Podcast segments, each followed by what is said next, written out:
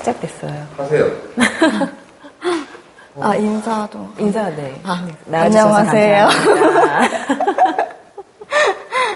정말 이렇게 나와서 오늘 연주도 하고 그런 거 쉽지 않을 텐데. 근데 참 저는 신기하게 생각하는 게 김봄소리 씨가 89년생이잖아요. 네. 근데 우리나라에 지금 여자 바이올리니스트 중에 87, 8, 9 음, 네. 년생들이 굉장히 많고 되게 맞아. 잘하죠. 맞아요. 왜, 그, 왜 그런 경향이 나타나는 것 같아요? 저는 궁금했어요. 인터넷이나 이런 네. 것들이 너무 발달하면서 네. 이제 세계가 좁아지다 보니까 음. 요즘 들어서 더 그런 기회가 많이 열렸던 것 같아요. 네, 네. 또 네. 콩쿠르의 어떤 여신이잖아요.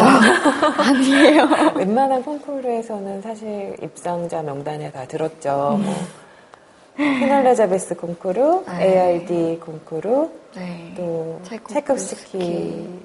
5위 했고, 또 네. 몬트리올. 네. 제가 빼먹은 거 빨리 해보세요.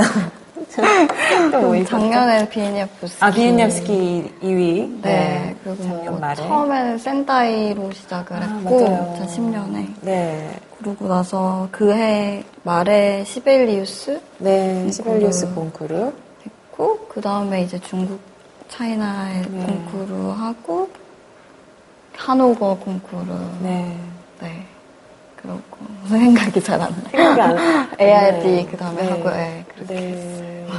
저는 운이 좋아가지고 이제 처음에 되게 빨리 이렇게 입상자 명단에 이름을 올렸으니까 그게 노출이 빨리 된 거지 사실은 경험이 없으면 조금 처음에가 제일 힘들거든요. 네. 그래서 이제 몇 번 나가서 안 되다가 그 이제 어, 느 순간부터 딱 어떻게 음. 하는 건지 깨달아서 음. 이제 그때부터 잘 되신 분들 같은 경우 보면 막 서른 번씩 막 그렇게 하신 분들도 있어요. 네. 봄소리 씨는 그럼 2010년 시작해서 6년 동안 몇개 콩쿠르? 저한 13개 정도 13개. 나갔더라고요.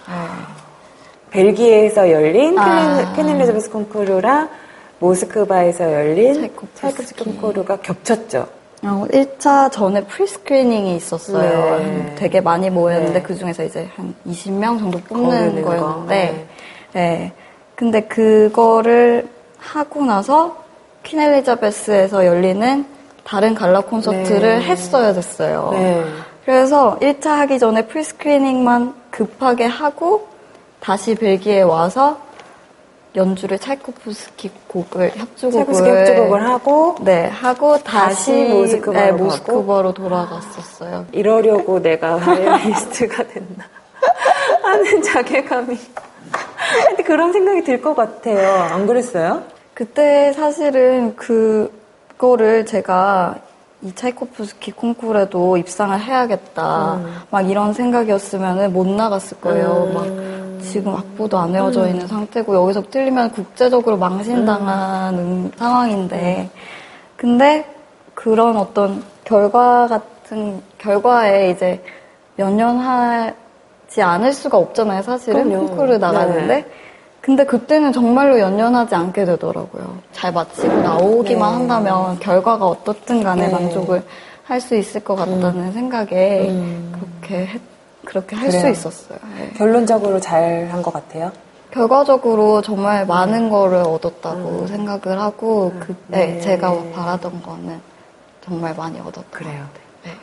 네. 봄소리 씨 이력을 보면은 어, 예원학교 서울예고 서울대 졸업 그다음에 줄리아드 네. 석사가 지금 끝났 아, 석사를 5월에 졸업하고 네. 작년 5월에 그리고 지금 네. 아티스트 디플로마 하고 있어요. 네. 가장 좋은 학교 학교의 엘리트 코스를 밟은 연주자잖아요. 현실적으로 그런데 콩쿠르를 나가지 않으면 사실상 연주 기회가 계속 주어지지 않는 게 현실인가요? 어때 어땠어요? 어, 국제적으로는 그렇죠. 음. 왜냐면 노출될 기회가 전혀 없고 아무도 모르는데 누가 연주를 음. 불러줄 수가 없잖아요. 음. 이름도 모르고 어떻게 하는지도 모르고 영상도 없고 음. 콩쿠르 하면서 제일 좋은 게 live stream이 다 되니까 네. 메디치 TV 같은 경우도 음. 정말 많은 사람들이 메디치, 메디치 TV라는 TV. 게 유럽의 예술 예, 네. 예술 채널 뭐 이렇게 맞아요. 설명을 해나 그렇죠? 네. 네. 그냥 좋은 학교만 나왔다고 네. 해서 연주가 당연히 연주자로서의 어떤 그런 커리어가 되는 거는 아니니까. 네. 왜냐면 같은 학년에 30명이 다 연주자를 네. 할 수는 없잖아요. 네, 그렇죠. 콩쿠르를 한다고 해서 정말 잘하는 사람들이 너무너무 많잖아요. 그럴 때 무얼로 어필을 해야 될 것 같아요? 어필을 음. 해야 된다고 생각을 하면 당연히 자기만의 뭐, 뭐가 음. 있어야겠죠. 음. 자기가 특별한 뭐가 있어야지 잘하는 사람들이 그렇게 많은데 그 중에서도 뭔가 나를 원할 때는 그런 그렇죠. 네. 의도가 있어야 되니까 네. 자기만의 어떤 해석이라든지 음. 아니면 정말 소리가 특별하다든지 이런 것들을 찾아내는 게 제일 중요하고 특별한 음악적인 색깔 그런 거를 더 많이 보시는 것 같아요 네. 요즘에는. 오늘 첫 곡으로 가져온 네. 곡도 약간 이렇게 분석적으로 설명해 주실 거라고. 아 네. 분석적이라고까지 네. 거창하게는 아닌데요. 네. 막 화성 분석하는 건 네. 아니니까 화성 분석도 해도 돼요. CG 깔아드리게. 잠 오실 것 같은데. 아, 이게 시- 시마노프스키, 음. 폴란드 작곡가예요. 시마노프스키가 작곡한 미스라는 네. 시리즈가 있는데 세 개의 곡으로 네. 이루어져 있어요. 근데 그 중에서 1번인데 음. 아레투사의 셈이라는 제목이에요. 아르투사의 샘. 네. 그게 신화이거든요. 미스 신화. 네. 남자의 시각에서 그린 음악이에요? 어, 누구의 시각은 음. 아니고, 제 생각에는 그 장면이 이렇게 그림처럼 음. 묘사되어 있는 그런 음. 느낌이에요. 그러니까, 내레이션도 좀 있고, 제가 생각하는 장면을 여기다가 네. 갖다 붙이고, 네. 그렇게 하니까 더 많이 와닿고, 저가 어. 하기- 연주하기도 더 편하고, 좀 자연스럽게 되는 방향으로 항상 해석을 어떻게 하거든요. 해석했는지 한번 아까 좀- 반주자의 내레이션부터 시작해서 네. 한번 들어보고 가요? 설명하면서 네, 네. 좀 해줘 보세요. 네. 제가 악보를 넘기, 넘기고 있을게요. 네. 처음에 어 이제 피아니스트가 이제 뭔가 안개를 깐다고 해야 되나요? 음. 그런 느낌으로 이렇게 드라이 아이스 깔리는 그런 드라이스 좀, 좀? 그런 효과예요.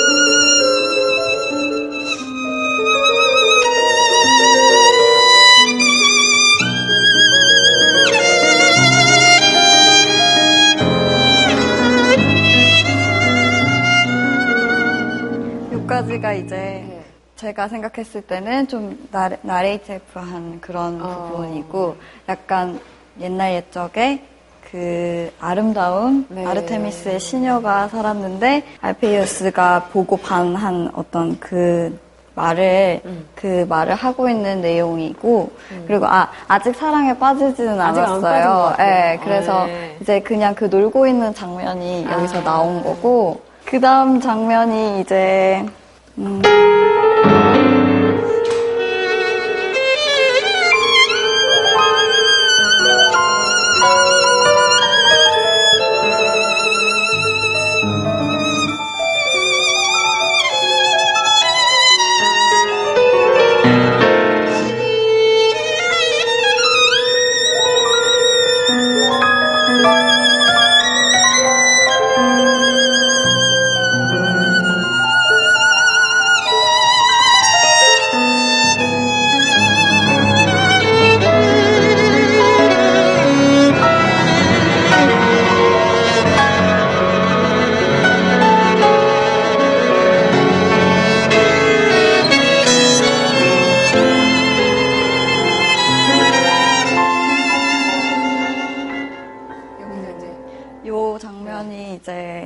사랑에 이제 마주치게 된 장면이죠. 저는 개인적으로는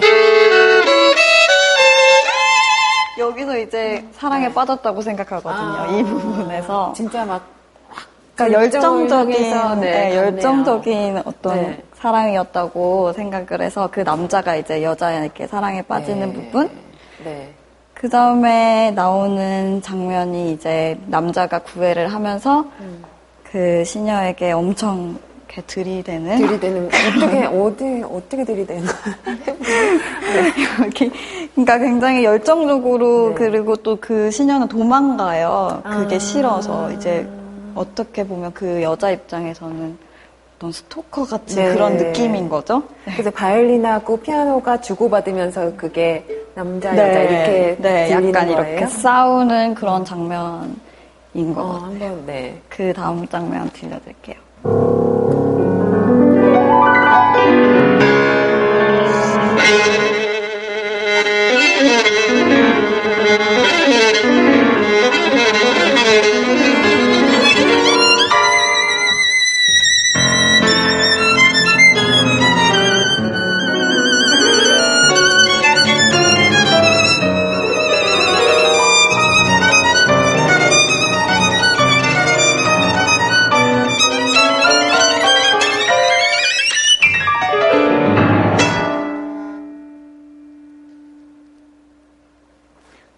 장면이 뭐냐면 네. 시녀가 아르테미스한테 찾아가서 저 남자가 너무 쫓아다녀서 음. 지금 어떻게 할 방법이 없다. 그래서 아르테미스가 그러면 너를 샘으로 만들어주겠다. 이렇게 한 거예요, 아레투스한테. 그래서 샘으로 만들어줬는데 이제 남자는 그 여자를 못 잊고 계속 막 엄청 쫓아다니다가 그냥 강물이 되어서 샘으로 샘을 찾아가야겠다. 이렇게 해서 강으로 뛰어드는 장면이 뜨르랑 뛰어든 거예요, 남자가. 정말 네. 그 다음 장면도 되게 재밌어요. 왜냐면 진짜로 이게 물에 뛰어든 것 같은 느낌이 음. 나는 게 그 다음에 네. 이제 나오는 장면이 바이올린이 예. 이제 남자가 물에 빠져서 이제 꼬르르르르르 이렇게 아, 죽어가는 네. 그런 장면이에요. 트릴 소리가 마치 네, 네, 그렇게 물속에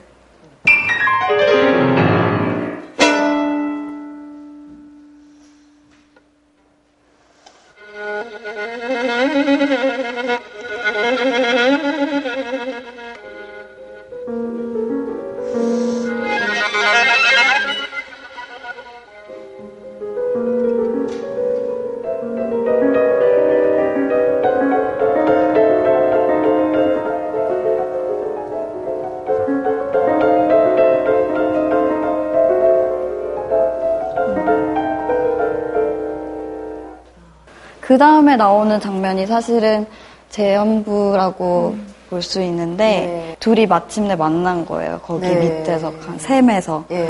만나서 이제는 사랑을 받아들이는 아.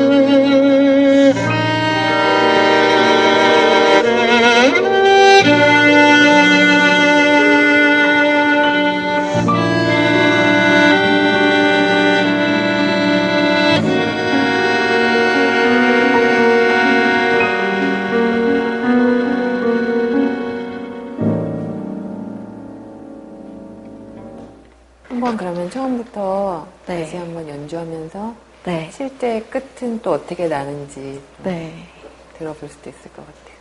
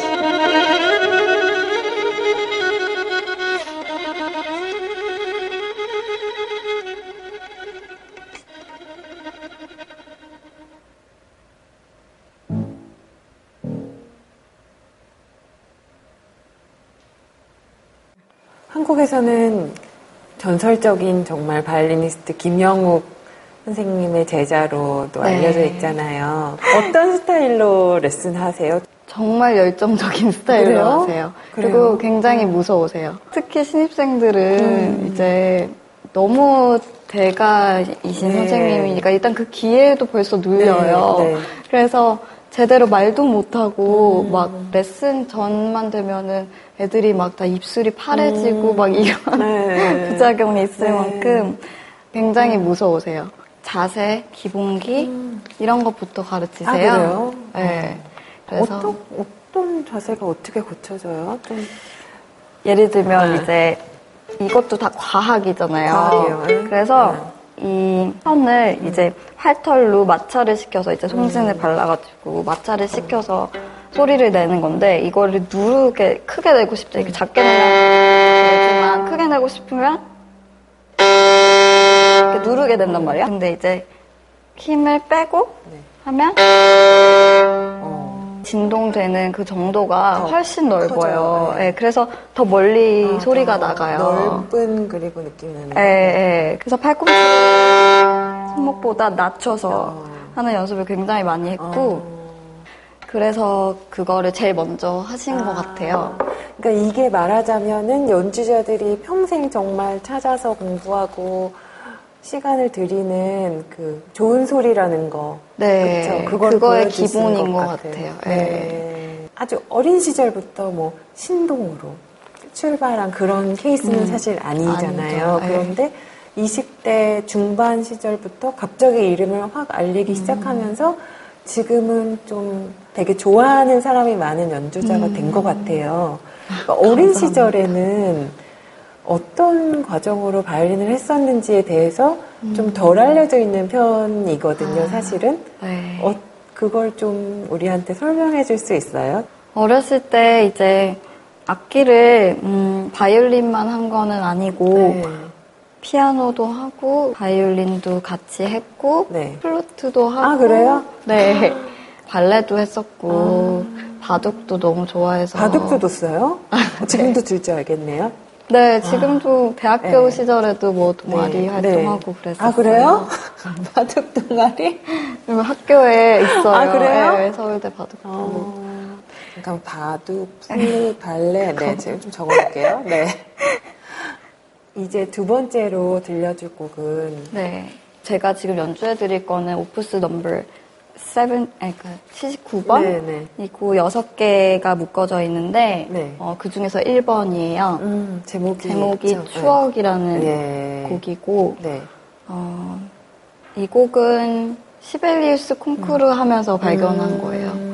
시벨리우스 네. 콩쿠르를 하러 핀란드에 갔어요. 네. 근데 이제 거기서 시벨리우스 생가 아이놀라라는 곳을 네, 가봤는데 시벨리우스 방에 가보면 호수가 이렇게 보여요 어, 앞에 어. 그리고 정말 아무것도 그 주변에 없고 네. 그냥 자연이고 핀란드가 워낙에 자연이 이제 음. 잘 보존되어 네. 있기도 하고 그래서 그 분위기가 여기 그대로 좀 나오는 음. 것 같아요. 굉장히 추억. 낭만적이지만 그래요.